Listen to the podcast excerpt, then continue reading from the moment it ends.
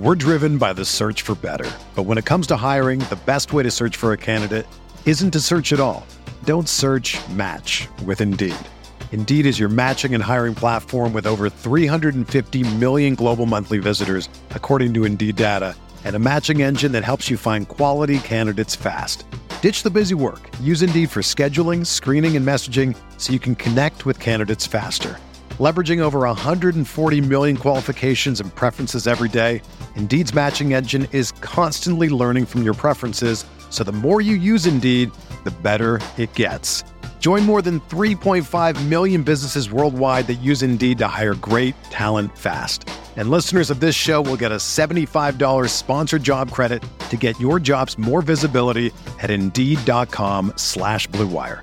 Just go to Indeed.com slash BlueWire right now and support our show by saying that you heard about Indeed on this podcast. That's Indeed.com slash BlueWire. Terms and conditions apply. Need to hire? You need Indeed.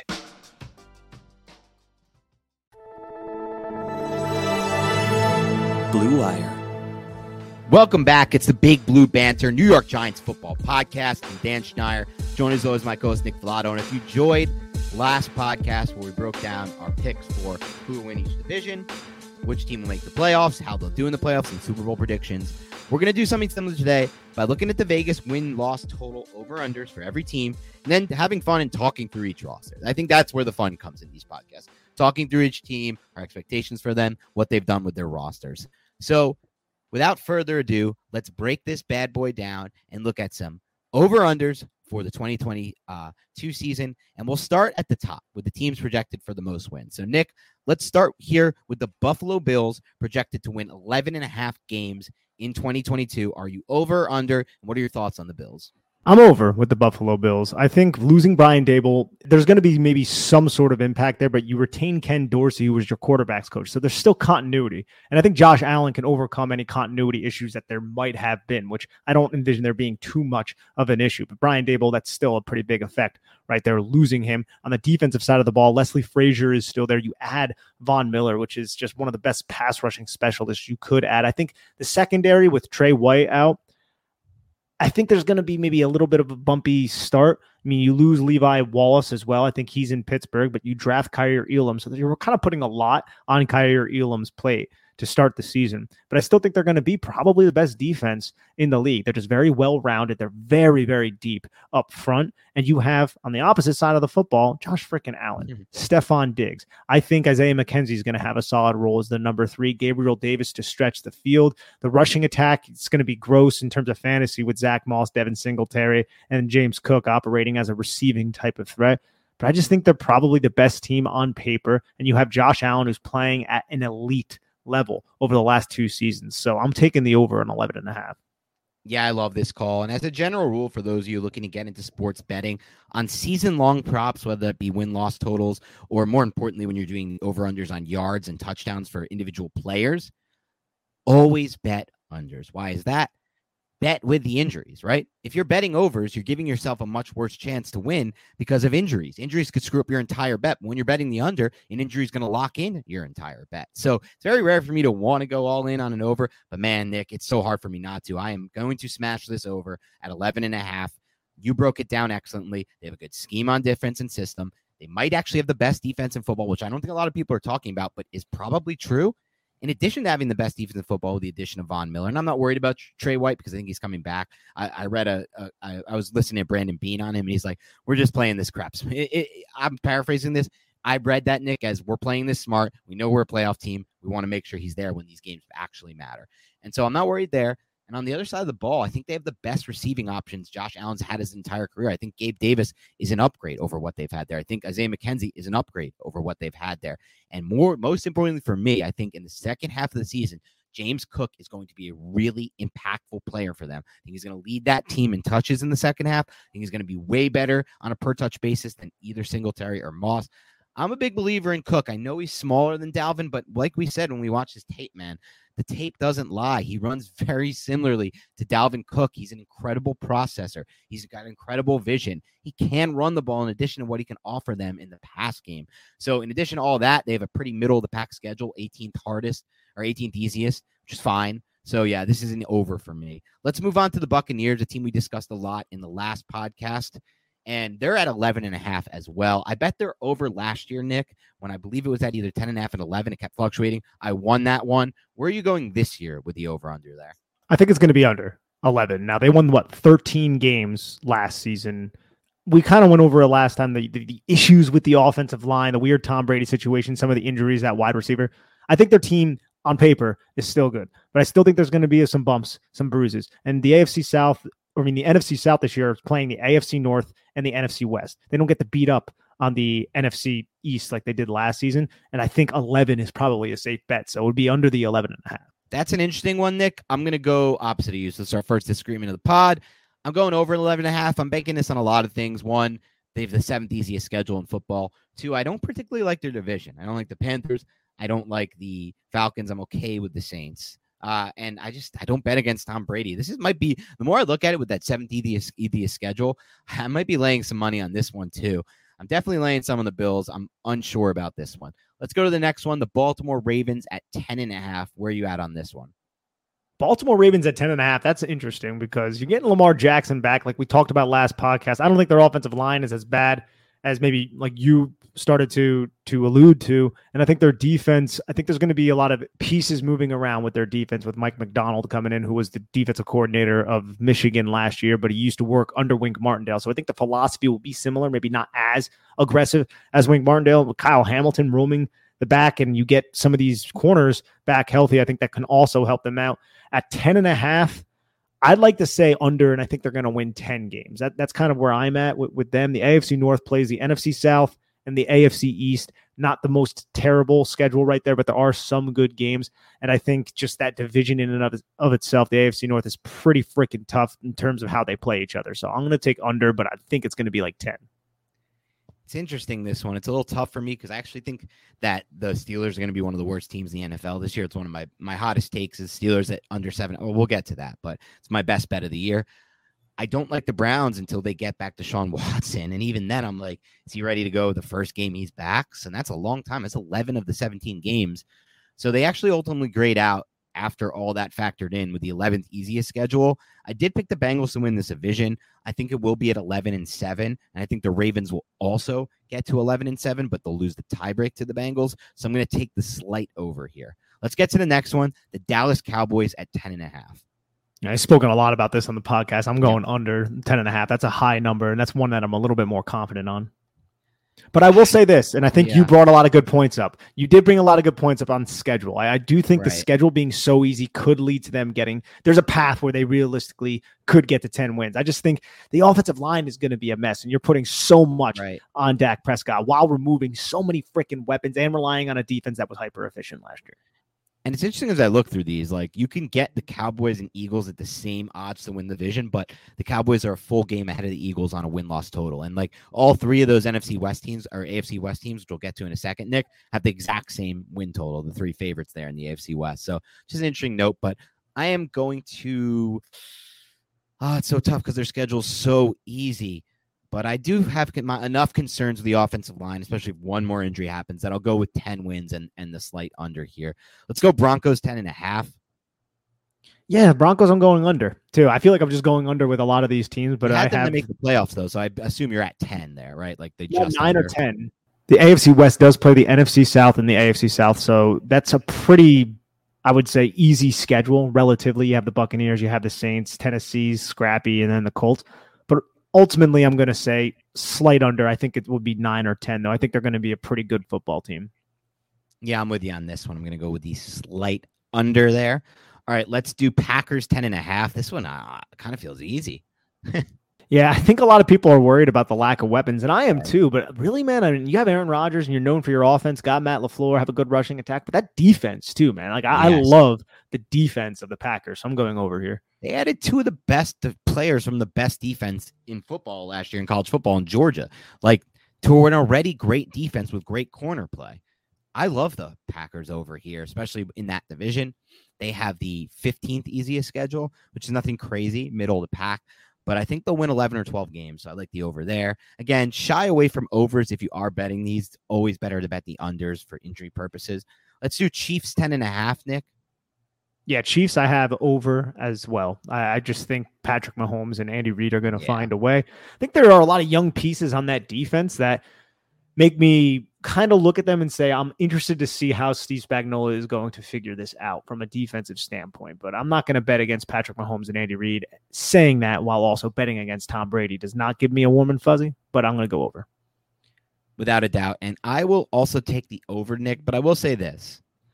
According to Warren Sharp's schedule analysis, again, based on projected Vegas win loss total, the Chiefs are like a two tiers outside of anyone else on this list with the hardest schedule in the NFL. He basically says by far. So that has to be factored in, but I just don't like betting against Patrick Mahomes. It's why I have them to win the Super Bowl. It's why on a yearly basis I bet the Chiefs to win the Super Bowl. I do this every single offseason. I've talked about this on the podcast before. They're usually plus 500 or greater. All they need to do is win two of every five Super Bowls to pay that back, especially when now they're like great. You can get them at a higher price, like plus 700. Some places, like not right now. I haven't looked yet this year. I was waiting until the season started because I always want to wait for the injuries. But as long as you get it at plus 500, all they need to do is win two of five Super Bowls. I think Patrick Mahomes is going to win two of five, uh, two of every five Super Bowls. I really do, especially with that offensive line, man. So, yeah, I like the over here slightly too. Chargers 10 and a half. I think this is an easy over for us because we both picked them to win the division. You yep. want to go into why you like the Chargers so much this year? I like the Chargers because of the additions they made on their offensive line. Another year with Justin Herbert with his same offensive coordinator in Lombardi, which is something that he has not been too accustomed to. I love the fact that they retained Mike Williams along with Keenan Allen. I think the Gerald Everett addition is a yes. low key, pretty solid addition. I mean, freaking Jared Cook had what, like 80 targets or 78 targets? He had like a lot of targets last year. I think Gerald Everett can do a lot more with that. And then on the defensive side of the ball, their biggest vulnerability was stopping the run. They added uh, a defensive tackle. I think it was Sebastian Joseph Day, if I'm not mistaken, and then Austin Johnson to kind of help fortify what Jerry Tillery could not do in the interior parts of their defense. And then at linebacker, I don't believe Kenneth Murray is going to be playing that much. I think Kenneth Murray has not played well since he's come in the NFL when he was a first round pick. They added Kyle Van Noy, who you can kind of move around a lot. And I think he's somebody you could put on the line of scrimmage. You can put mm-hmm. him at linebacker. He can do a lot of different things in that unique defense that Brandon Staley adds. And now you have Joey Bosa and Khalil Mack with JC Jackson on the back end, Derwin James. It's just they're stacked across the board. So I definitely over here over for me easily. I think a case can be made. They have the single best roster in the NFL right now on paper. JC Jackson, they add an amazing corner. Khalil Mack, they add an amazing edge in addition to just giving him putting him on a roster already as Bosa, Joey Bosa on it. So that's insane to have those two edges with JC Jackson in the back end there, Derwin James in the back end there. I mean, some of the stuff I've I've watched and read on Justin Herbert breakdowns, we all watch him whistle the ball, literally whistle the ball through tight windows that most quarterbacks won't even try because of his insane arm talent.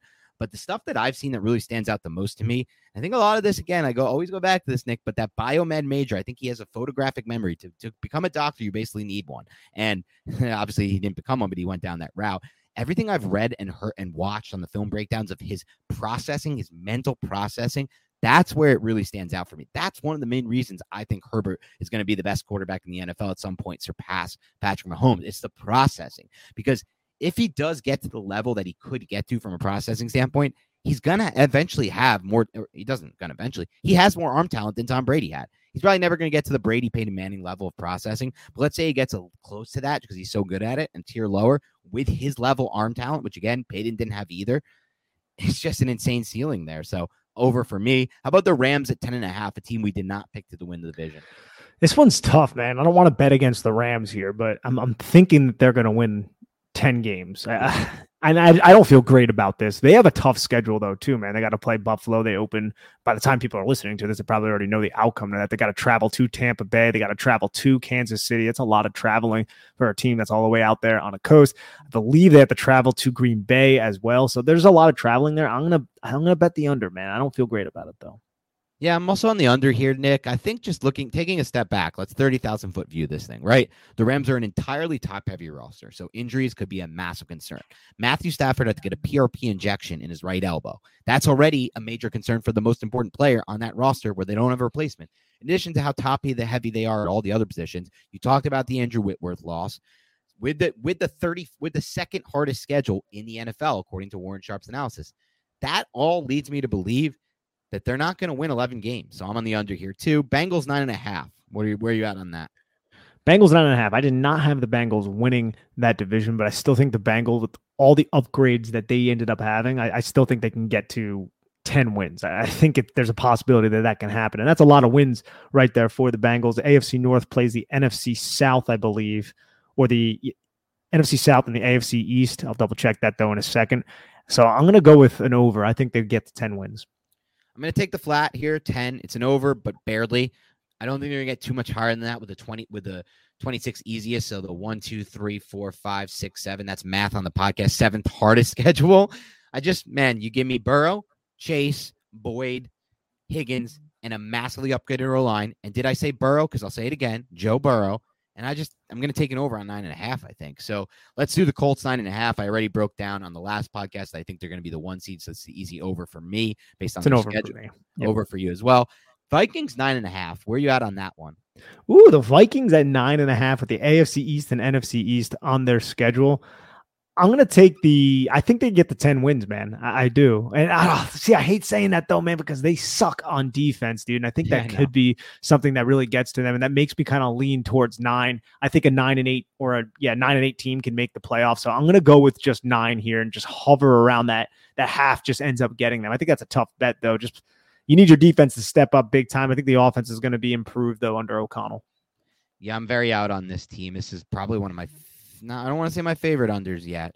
So far that we've gone through, it's my favorite under for sure. But we'll see as we work through. But this is definitely an under for me. I went over on the last podcast my thoughts on the Vikings. On this next one, nine and a half Eagles. I think we're both since we had them to win the division. We probably don't think they're winning it at nine and eight. We're both taking the over here, right? Yes. Okay. San Francisco 49ers, nine and a half. Me and Nick both had them to win the division. We're both big Trey Lance fans. For me, it's a lot of I just think Jimmy sucks. Jimmy Garoppolo is pure system quarterback. So that's an over for us. Easy. That's Titan- not for me though. Oh, I, okay. I yeah, I like division at nine and eight. I no, no, no, no, no. I no, no. I think they're gonna. I'm taking the over there. Okay. I, I'm saying that I don't think Jimmy Garoppolo sucks. I think Jimmy Garoppolo is a little underrated Okay. to be, and I think Trey Lance is gonna have his issues, man. I, I do think Trey Lance think will have his Lance issues. will have his issues, by the way. yes, I just think Garoppolo sucks. We, we're just different on Garoppolo. I think if you put Daniel Jones on the 49ers, he would be just as good, if not better, than Garoppolo. And if you put Garoppolo on the Giants, he'd be worse than Jones. It's just my take. I just, uh, I don't know. I just can't get, I can't get on board with Garoppolo as anything more than a system quarterback. But maybe he has some mid factor. I'm not giving him credit for that. That could very well be true there because he does have the grit and he has taken them on a lot I of. just winning I just think he he's good at utilizing the timing with because dude that offense is so Mhm. predicated on timing and Trey Lance he's kind of an extemporizer that's something Yeah. I'm interested in seeing whereas Garoppolo he was had it down you know he might not have the best arm he might not be the most accurate quarterback but in terms of hitting the route when he was supposed to hit Mhm. the route he was great at that so that's why I, I think within that system he worked and I guess it kind of goes to your point that he's a system quarterback but I still think that's valuable you know in a ubiquitous manner Yeah, and, I- and you're right. And I don't want to discredit too much of the ability to have a quick release because there's quarterbacks with quick releases, there's quarterbacks without without them, and that is a big factor for some evaluators and what makes a good quarterback. And he certainly has a quick release. Uh, let's get to the Tennessee Titans nine and a half. This is actually a very easy under for me, especially now that Harold Landry has been injured for the season. I'm out on this Titans team. Yeah, I'm going to go under as well, Dan. They do play the NFC East, so they'll probably beat up on them. They do play the AFC South. They could get some good wins out of Houston, possibly Jacksonville, but I think they'll hover less than nine and a half. So I'm with you there. And it's tough to take a team under nine and a half that just was the one seed with I think Vrabel is one of the best coaches in the NFL right now. But I just I don't love the roster um, with the injuries they've had and with the mostly the situation that's going down on the offensive line when you've already lost an alpha like AJ Brown that's not easy to replace. So I just don't love it. Cardinals eight and a half. I have them making the playoffs. So do you. Or no, you didn't have them make the playoffs. So where are you at on this? I have under here. I, I think they can get to eight wins. I wouldn't be shocked if they got the nine wins, but I'm going to go under. You know, I have over and I had them making the playoffs, but yeah, I'm starting to reconsider it for a lot of reasons. Everything you broke down, being so close to the team in Arizona, plays a, ra- a factor for me for sure. In addition to that, Kingsbury factor. I think he's a terrible coach. Murray's very injury prone at this point at his age, uh, at his size. They haven't really done enough with that offensive line, like you talked about. They didn't really improve their personnel at all this offseason. If anything, it got worse. So I'm not feeling good about this. I wouldn't bet that one, but I will slightly take the over there. Cleveland Browns eight and a half. Has this been updated or is this maybe I'm looking at old lines because this to me is a And and again, I don't want to go crazy here because the Browns still have an elite offensive line, probably top five, top ten, with a really, really good defense with Myles Garrett and Clowney and Denzel Ward and all the other pieces there, uh, J- Joker, J- Jeremiah Owusu-Koramoah. But I still want the under here. I'm not betting a Jacoby Brissett team over eight and a half games. Yeah, I'm right there with you. I like their coach yeah. too. I, I think they have good coaching. I think everything that you said is accurate, but I can't go over with Jacoby Brissett starting what 11 games or 10 games or whatever yeah. the hell it is. Here's another easy under for me, I guess. Not as easy as my my best bet one, but I might like this one even more than the one I mentioned earlier. Uh, the Vikings, the Raiders under eight and a half for me. The Raiders, according to Sharp Football Analysis, have the third toughest schedule in the entire NFL. They have six games against the Chiefs, Chargers, and and Russell Wilson Broncos. Man, I like McDaniels. I like the scheme he's going to bring. I like the situational play calling he's going to bring. They have a lot of weapons. I think Derek Carr is a much improved quarterback from earlier in his career. But that old line, man, it ain't getting any better, especially when they use a first round pick on Leatherwood and then cut him. The defense has good talent in Patrick Graham. I don't love their secondary at all. So I'm already out on their secondary and their offensive line with this third toughest schedule in the NFL. I don't like the over here. No, I don't like the over either. I could see them getting to eight wins. I could see this being a division where like everybody wins a solid amount of games and they just beat the crap out of divisions that they play and, and other teams that yes. they play. But I'm not going to go over. I'm going to go under with the Raiders. Okay, I like that. Dolphins eight and a half. Dolphins eight and a half is interesting because I think yeah. if there's an AFC sleeper team, it could be the Dolphins. I don't. I don't think that's crazy to to to say. Eight and a half, though, I think I'd rather have them at eight. I think their defense can be probably better than maybe we expect. I, am not a big Tua believer. I think their offensive line is upgraded with Terron Armstead, who was added. Yeah. Obviously, Tyreek Hill, that's going to make a difference. Chase Edmonds, if he could stay healthy, I think he can be really dangerous, but I'm going to go slightly. You know what? Yeah, I'm going to go slightly under. Yeah, you're not feeling good about this pick. You're you're teetering back and forth, which I understand. It's hard to do these. Sometimes I teeter too. I'm gonna go under Nick, but I don't feel good about it either. I'll go under only because of two things, or because really of one thing. I don't believe in Tua. I think they've done a lot to put him in a good situation, but I never believed in him coming into the draft. I personally didn't understand how he was considered this lock first overall pick at first. Then he got injured. Everyone's like, oh, you're getting insane, insane value with him at five overall. I didn't get it. He had to hitch into a lot of his throws at college. He did not do a good job when he faced the blitz, though he rarely had to at Alabama. And that Bama system, man, was so quarterback friendly. It was just a lot of the time it was just take a drop back and throw the slant, man, and let those playmakers do the rest. And they had a ton of line of, around the line of scrimmage throws and screen type passes in that offense. The wide receivers motion before the snap, where you get the ball, rid of the ball quick. Yeah, he threw okay downfield when he was asked to, but a lot of those were easy reads, easy throws against one on ones. And he might get some of those with McDaniel. It's a great coordinator, but I just don't trust Tua right now, especially when you throw in Terron Armstead, who is amazing when he's on the field, but has dealt with a lot of injuries and he's older now, and those injuries were compiling. So I'm under there. How about the Patriots eight and a half? I'm under with the Patriots. Yeah. I'm more confident about the Dolphins than I am the Patriots, which I never thought I'd say with a Bill Belichick coach team. But uh, me too, dude. The Patriots also have a really difficult schedule here. It's the 25th easiest, so you can do the math on how much hardest it is. I hate what they're doing on the offensive coordinator standpoint. I think Mac Jones is going to regress. I think their offensive line is going to be worse after trading Shaq Mason away.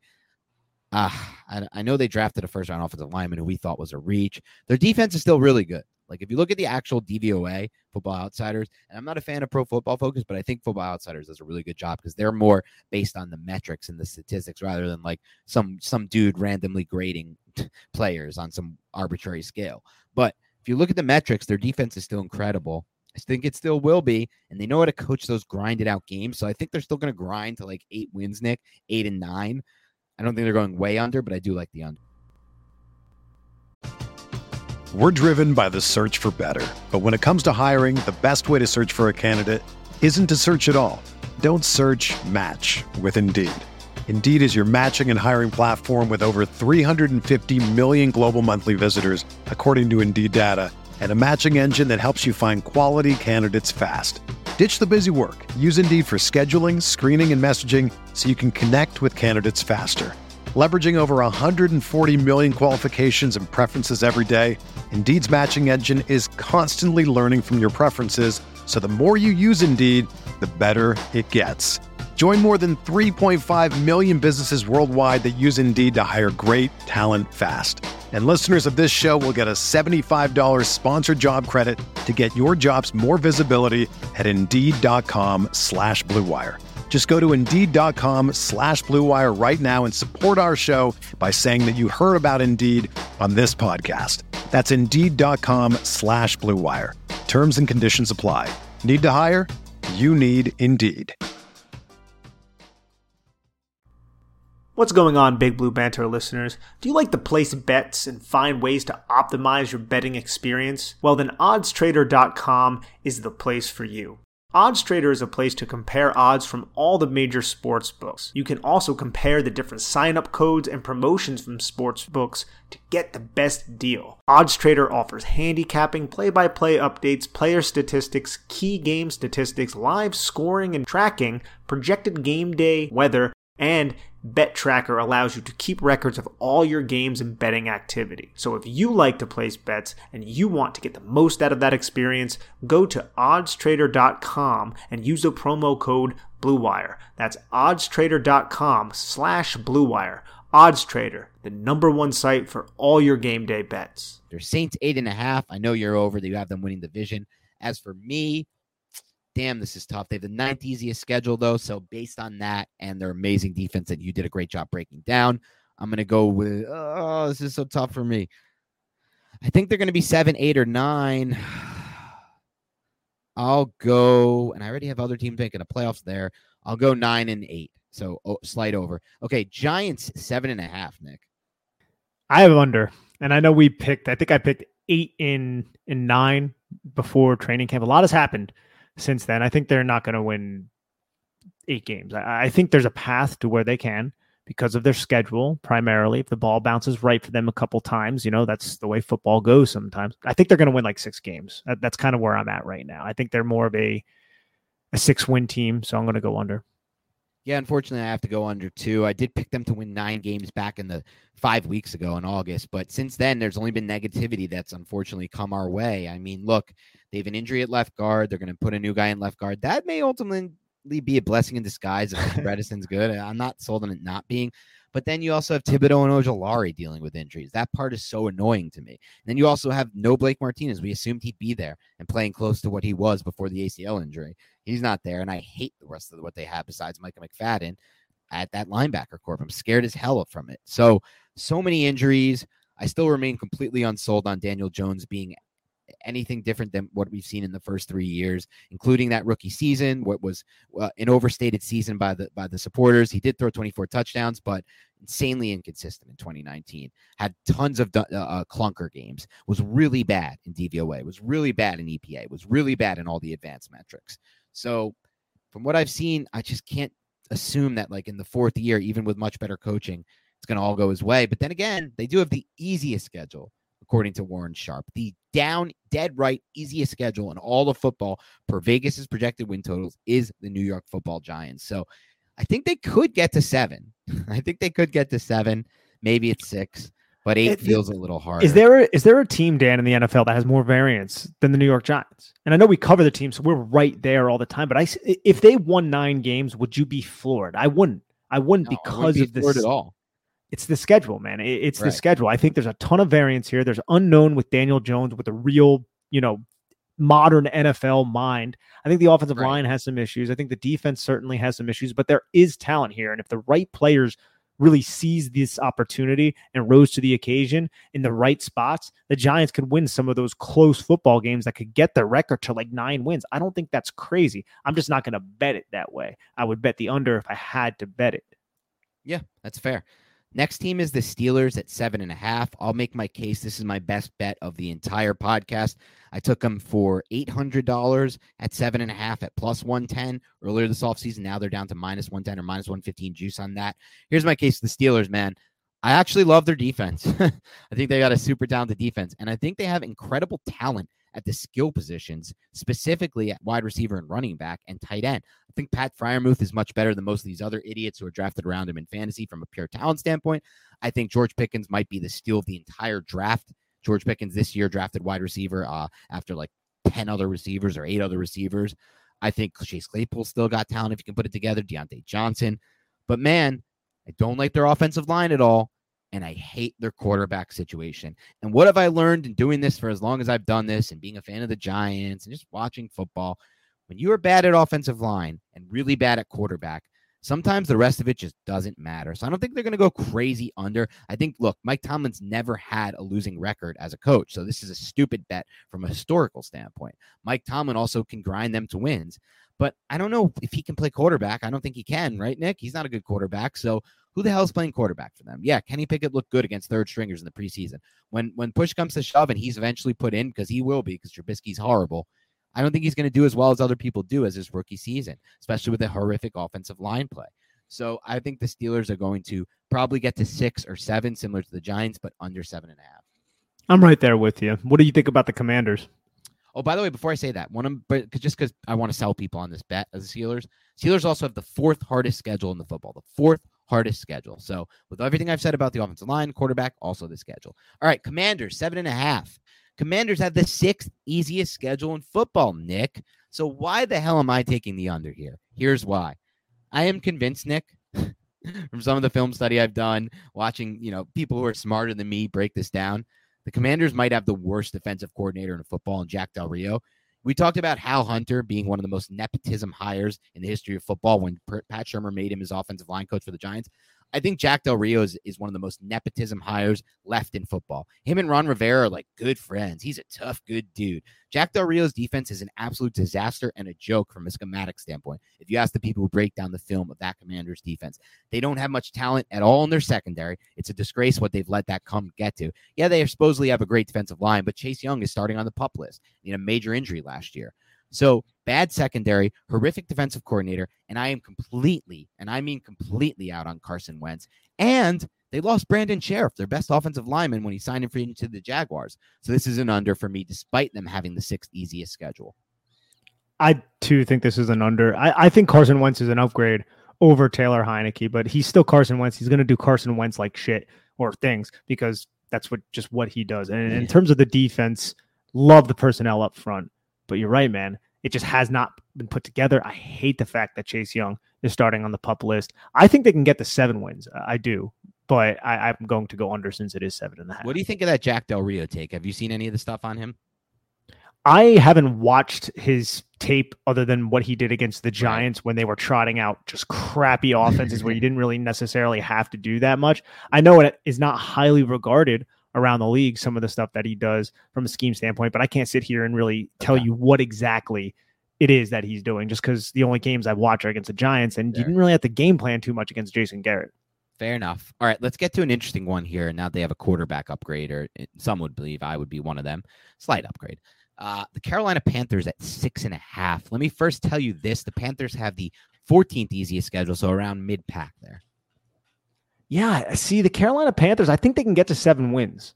I, I think Baker Mayfield is is a I don't want to say a significant upgrade over Sam Darnold, but I think he's a, a good upgrade, a substantial upgrade over Sam Darnold. I, I, really do. And I think the defense last year was something that we always talked about. I mean, when, when we talked about the Panthers, it was always their offensive line sucks and their quarterback sucks. Well, they've made additions to their offensive line right. now.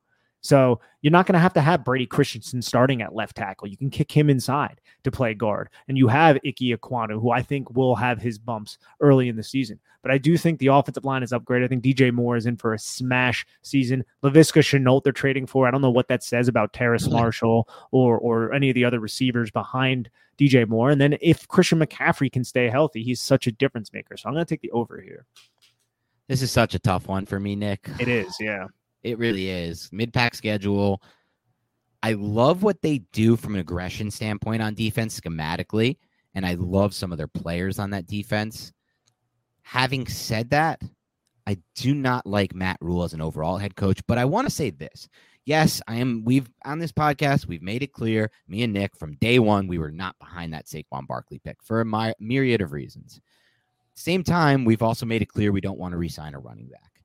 Having said that, I do think when they're on the field, these elite level guys like Christian McCaffrey, they make a big difference. That doesn't mean I want to invest in them long term. There are reasons why you shouldn't do that based on injury history, fragility at the position, and shelf life of the position age wise.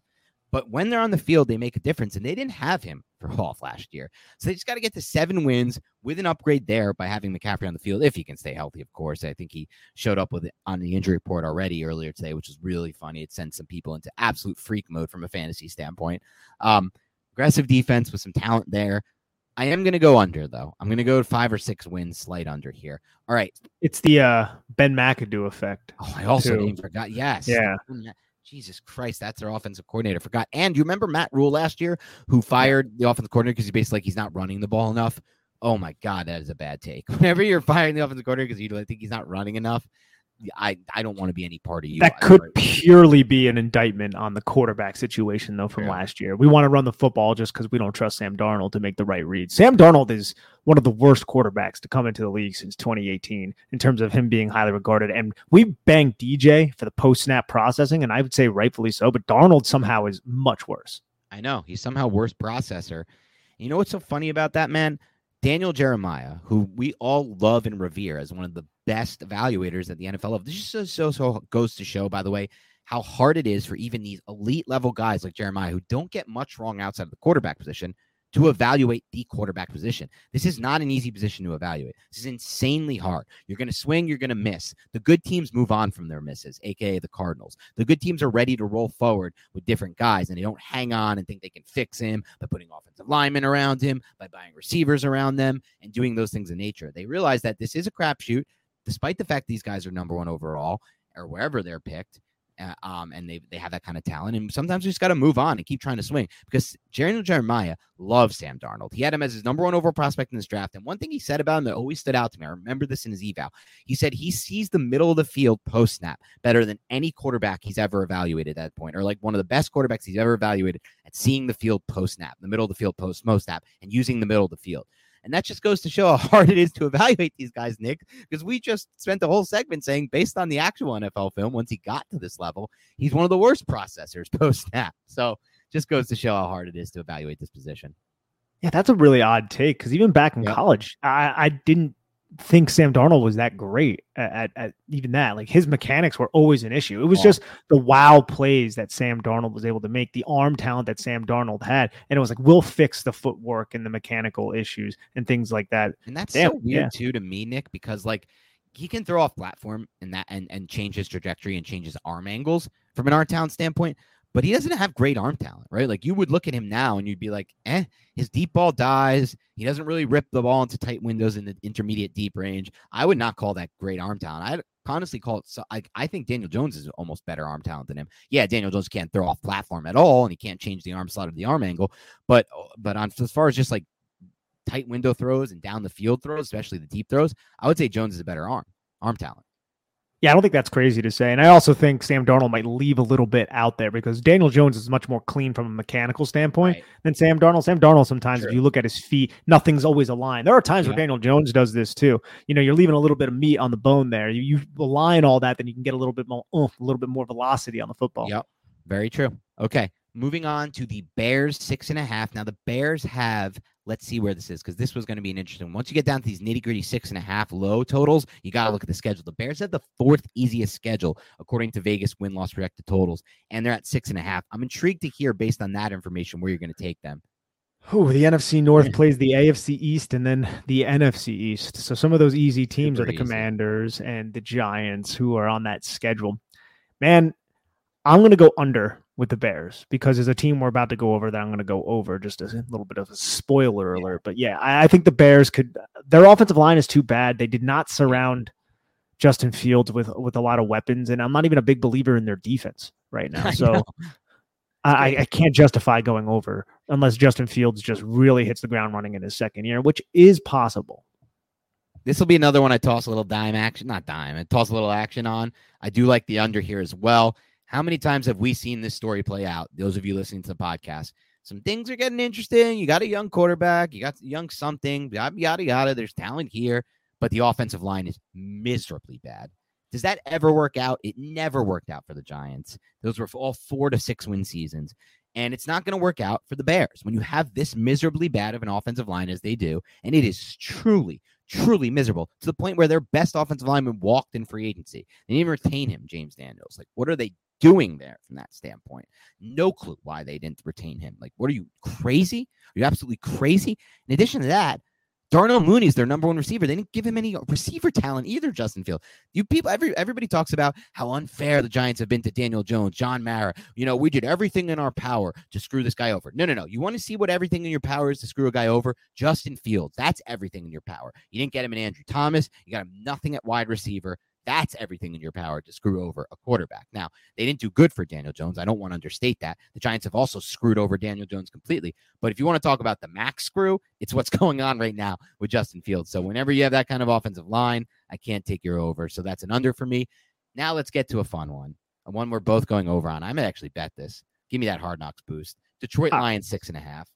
Yeah, I'm going over with the Detroit Lions, and I try not to allow hard knocks to influence this too much, but I think they have low key, really good receiving options in Amon-Ra St. Brown. I think mm-hmm. even a player like DJ Chark, I'm not going to say he's really good, but this is somebody who is like 25 years old, a former day two pick of Jacksonville, was injured a little bit, but he has some quality receiving stats from from his background when he was in Jacksonville. He was intriguing when he came out of LSU, and I think they have one of the best offensive lines in the league. And I think their defense it's not going to be great, but I think they're going to be able to rush the passer a little bit better than what we've seen recently because of that addition of Aidan Hutchinson. If they can get anything out of Jeffrey Okudah outside, and if he could play to his potential, then you're really, really talking about a defense that isn't going to be an embarrassment or anything like that. So six and a half is pretty freaking low, and I'm going to go over. Yeah, Lions have the fifth easiest schedule according to Sharp football projected, uh, you know, according to the Vegas win total. I'm going over here. My case is more on the offense side of the ball. I think the defense is could be really bad, but with Okudah looking as good as he's looked now, kind of having a rebounding training camp, and the addition of Hutchinson, who's hit the ground running, and like, look, I I, I made my case for why I would have taken Kayvon Thibodeaux over Hutchinson. Most of it was ceiling based, but now I'm starting to rethink it. Watching Hutchinson and Hard Knocks, man, he's just such a freaking like one of those just like never going to stop relentless motor type players that has like good technique and just finds a way to get through all the time early and often. So that could be enough an upgrade. I really like the lions offense. That's what it comes down to for me with the six and a half. Fifth easiest schedule all you got to get to is seven wins. And my big take here nick is this. They've done for a while now they've worked to upgrade that offensive line. They have arguably in my mind you say it's Creed Humphrey. That's fair. I think Frank Ragnow is the best center in football. I love Frank Ragnow's game. I loved him when he came into the NFL. I said he should have been a top 15 pick that year. I think they took him just outside. I would have taken him way, or I don't even care. I knew he was going to be a lock, and he locked it in. He's amazing. My main thing here, also in addition to the offensive line they've done that built, I like Jared Goff, Nick. I'm going to come out here and I'm going to say it. Compared to all the bad quarterbacks in the NFL, you look at where he's ranked in fantasy, where he's ranked among people, all bottom 25, you know, 25th, 26th, 27th. Compared to all these other bad quarterbacks, dude, he's the only one with actual arm talent out of all of them, with actual size and arm talent. And those are two key factors. He rips a ball, it comes out clean, and he could throw it into different tight windows and tight spots with a lot of velocity and good ball placement because he has good mechanics. He had great arm talent at Cal. He threw a great ball at Cal. He threw a great ball to Rams. He's really bad under pressure. That we knew. That's why he lost his job with the Rams. And he can't really create at all off platform. He has no mobility whatsoever. But if they can keep him clean with their improving offensive line, I think he throws a great ball if he can get it out quick and on time. And so Goff is actually my main reason for going over here like you said, I think he's a fine NFL quarterback. I don't think he's as bad as people make him out to be. I think if you were to look at the group of perceived bad quarterbacks in the league, he's probably right. the best of the bunch. Yeah, and that's all I'm saying. I don't think he's very good. I just think he's way better than these bad guys who have no arm talent and don't really process fast and aren't big. All right, let's go on to the Jacksonville Jaguars at six and a half. This is a really interesting one. I'm curious to get your take before I give mine. Yeah, I'm not really 100% certain here because I think they can get the six wins, but I wouldn't be shocked if they get the seven. I don't have the list of the, the easy schedules, but I'm imagining since they're playing in the AFC South, they probably have a pretty easy schedule as well. And easiest I think, per, per those numbers. 12th easiest, yeah. And I think Doug Pederson is, I, I don't even know the adjective to use for the upgrade that Doug Pederson is over Urban Meyer. I really don't. And I think they have a lot of young defensive pieces. I don't think their defense is going to necessarily be good, but I think they do have young defensive pieces. And I just think it's going to be an exciting year for Jacksonville. I think I'm going to take the under at six, though. I, I, think if this was five and a half, I would take the over and feel pretty confident about it. But for whatever reason, I just can't get to seven. So I'm going to take the under. This is such a super interesting one for me, Nick, because like you said, I think the upgrade from uh, Urban Meyer to, to Doug Pederson is you can't even explain how big of an upgrade it is. At the same time, I think it's such an impactful upgrade because it matters mostly to what happens with Trevor Lawrence because Doug Pederson is a great quarterback coach. He coaxed out an MV, coached out an MVP season out of Carson freaking Wentz and then coached Nick Foles to win a Super Bowl. Just think about that right now. How insane that is. Nick Foles Frank a career Reich, I'm sorry. Frank Reich was a huge reason. Yeah, for all Frank Reich as was well. a huge part of that, but also Doug Pederson was was the head coach and played a big role in that offense, not only the system but like coaching them. And yes, it was Frank Reich as well, who's now with Matt Ryan and the Colts and has done a great job there. But with that in mind, with him potentially fixing or helping to improve a quarterback who, in my mind and your mind, is an insane level elite elite level talent, has elite arm talent, has mobility, has size, has you know processing is gonna is, is still a work in progress because he came from that you know it was kind of easy for him at the collegiate level. All those things working in his favor. I agree the defense is to be a little feistier, but man, dude, I just can't get on board with a team that passed on Evan Neal with that tackle situation. I know they signed Brandon Scherff. It's to help the interior. The interior, I think they, they they're okay at center. They're good at guard, or they're at least good at right guard with Scherff. But the tackles, man, they scare the hell out of me. Don't love their talent at receiver despite adding a ton of players there. Hate, I was not an Etienne guy at all. Don't like his talent. It's tough. Mid pack schedule. I'm going slight under here. I think they'll get to six. Okay, New York Jets five and a half. I have so many Jets fan friends who are like, the Jets are five and a half. I love this over. They've done so much to improve their roster. I'm gonna give the. Uh, let's go to your take first, Nick. Then I'll get mine. I'm going under here, and it's based a lot on schedule. And I don't have it in front of me, but I'm imagining they probably have a really hard schedule, right? Oh yes, they do. They have the sixth hardest schedule in the entire NFL. Yeah, the New York Jets, and, and you have the situation with Zach Wilson, who's looking like he might miss a month now, which is starting to come out. And honestly, is Joe Flacco that much of a downgrade from Zach Wilson? You want Zach Wilson out there because he's your franchise guy. You know, you want to see what he can offer you. But dude, Elijah Moore struck lightning last year with Joe Flacco as his quarterback. I just think the Jets are going to suck again. And it's going to be one of those situations where it's just like, what do we do with Joe Douglas? Because we love some of the moves that they've made, but they just can't get themselves over the hump. So I'm going to go under. Yeah, this is an easy under for me based on mostly the schedule and the quarterback play. Um, it's so low at five and a half that I shouldn't really call anything at five and a half an easy under, but I just can't see them winning more than more than five games. I guess it is.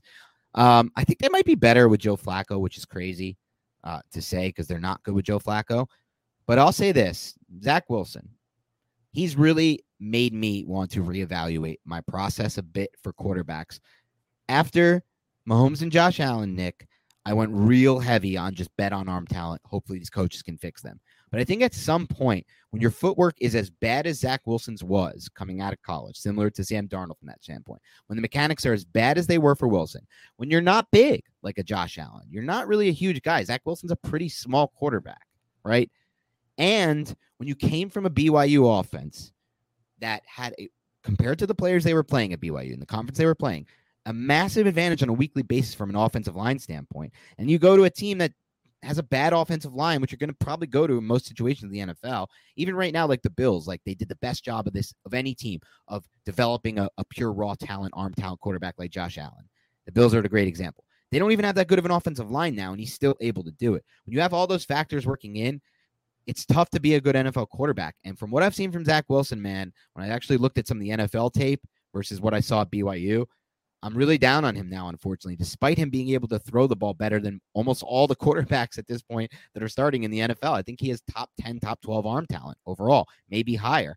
But arm talent ain't everything, fortunately. And so they're an under for me once he comes back around week five, week six. Seahawks five and a half, Nick. Unless you want to say anything on, on that, let's move to the Seahawks. No, no, I'm good. And as for the Seahawks, Dan, I don't know why, but I want to go over. Oh my And- God. And I feel like an idiot because it's gross. It's disgusting. It's just can Geno Smith work well enough within what Pete Carroll actually wants to do, which is run the football, set up the play action pass, control the clock. And is that defense good enough to actually execute that? I don't know if they are. I really don't. And it makes me feel disgusting. But there's just something about this that makes me be like, maybe they can six wins though. I don't I don't know if they can get to six. Like they have Denver, which is more than likely a loss, right? And then you have San Francisco, Atlanta, Detroit, New Orleans, Arizona, Chargers, Giants, Cardinals, Tampa Bay. Uh, I think I'm gonna have to go under, but I think it's five. But there's there, there's a reason I don't know why that just kind of pushing me and edging me towards the over. This is an under for me, Nick. Um, look, they have the 11th hardest schedule. That's not too hard, but it's not mid pack. It's just a bun under mid pack. It's going to be pretty decently difficult. They have the home field edge, but that home field edge, because it is really a big home field edge, I think a lot of it comes from them being a good team. Like whenever you go to these stadiums and your team becomes this gross Geno Smith led team, the, the edge kind of goes. That home field advantage kind of goes. We've seen that with some of the betting trends and some of the betting numbers that people. RJ White does a good job compiling this at Sportsline. He shows the home field advantage um, which unfortunately the Giants have actually Giants and, and Skins, the Giants and um, sorry, Commanders have had the sing Commanders have the single worst home field advantage in the NFL per the numbers, and the Giants are up there too, like like top five. And it makes sense. Look, you lose your fans when you're consistently bad, or when you're projected to be bad, and you don't have any any hope, which is basically the Seahawks roster. It's a no hope roster. Like, yes, I like some of the things they've done recently, but John Schneider has been one of the worst drafting GMs in the NFL. And I even read the report yesterday from ESPN. I don't know if you saw it, but the report from ESPN from uh, I forgot the, the reporter's name. He said four teams called about trading for Russell Wilson. The Giants, the ten, the Denver Broncos, and and uh, two others that I'm forgetting now. The Saints, but the Saints, and, and the Commanders, the and the Commanders. Four teams called called about trading for Russell Wilson, and Schneider was happy and wanted it to be Denver the whole time because he wanted Drew Lock. He didn't want Daniel Jones. You know, he didn't want the Saints don't have anything to offer him, but he didn't want Daniel Jones. He wanted Drew Lock. And like on the surface, it's the most insane thing I've ever heard. Daniel Jones is way better than Drew Lock, but Schneider's such a bad evaluator at a talent standpoint that I'm not like totally surprised. Like I think there's some validity that he might have made this awful evaluation on wanting Lock over any of these other guys because he's been so freaking bad at evaluating talent in the NFL draft over and over and over again. Look at his draft history. It's among the worst in the NFL. So I wouldn't be shocked there. And so I'm going under. There's just no hope. I don't like there anything about this roster really, besides the receivers. Yeah, I don't know what it is. There's just a yeah, reason, something that you're telling me that gut like, feel. I just think it's going to be ugly. I think it's going to be like Joe Judge, only better coaching. I think that that's what this football team is going to be like. They're going to attempt to win football games 19 to 16 and just gross scores like they that. Are. They are going to try to Joe judge ball you. So like that, that's kind of where I'm at. But six is just too much. So I, I do think they can get the five wins, even though I don't think they're a good team. But the Atlanta Falcons are also. But what about the Joe? Team. One quick thing on the Joe Judge. You, I, I, I, I like what you're saying, and I think honestly we're going to get to a team. The last team on this list, I think, is going to try to Joe Judge people and have a better chance to Joe Judge ball you. And we'll get to them in, in a in a couple. They're the last team on our list. But what does Joe Judge ball even get you? Like the Giants won six and four games with Joe Judge. It's not even uh, that big of a recipe. Like it grinds you into like never losing by too many touchdowns, but it doesn't really win you games. No, it doesn't. But like it's an attempt to try to win you yeah. games. It's an attempt to get you to the fourth quarter where you're within a score or you're up by sure. a score. Sure. And it's also an attempt to just possess the football. Right. So the opposing offense is off the team, and then theoretically you're wearing down the opposing defense. Right. And then you can make you control the clock more. So that's what Joe Judge ball basically means. At least it's time with the Giants. Probably what he's going to do with Damien Harris and Rhamondre Stevenson this year. Sure. Okay, let's move on to the Falcons at four and a half with. Let me find this. They have the this is such an easy logo. Why can't I find? Oh, there it is. They have a tough schedule, actually. Wow. They have the 10th hardest schedule. Yeah, I have. I think I have the under here. I think they'll get to like three or four wins. I think they're just going to be atrocious. They might look for a new coach next year and, and and start anew with a lot of interesting young pieces and Drake London and Kyle Pitts and see what you can get at Desmond Ridder. I'm sure he'll probably end up playing this year, but that offensive line sucks, man. The defense has one of the yeah. best cornerbacks, low key, in the league, and AJ Terrell. He's very, very good, but there's not a lot of other big powerhouse names on the defensive side of the football. So I'm going to go under.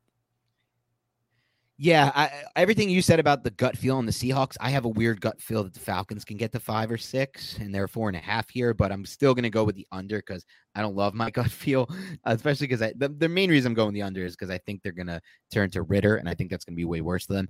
Here's my weird take, Nick.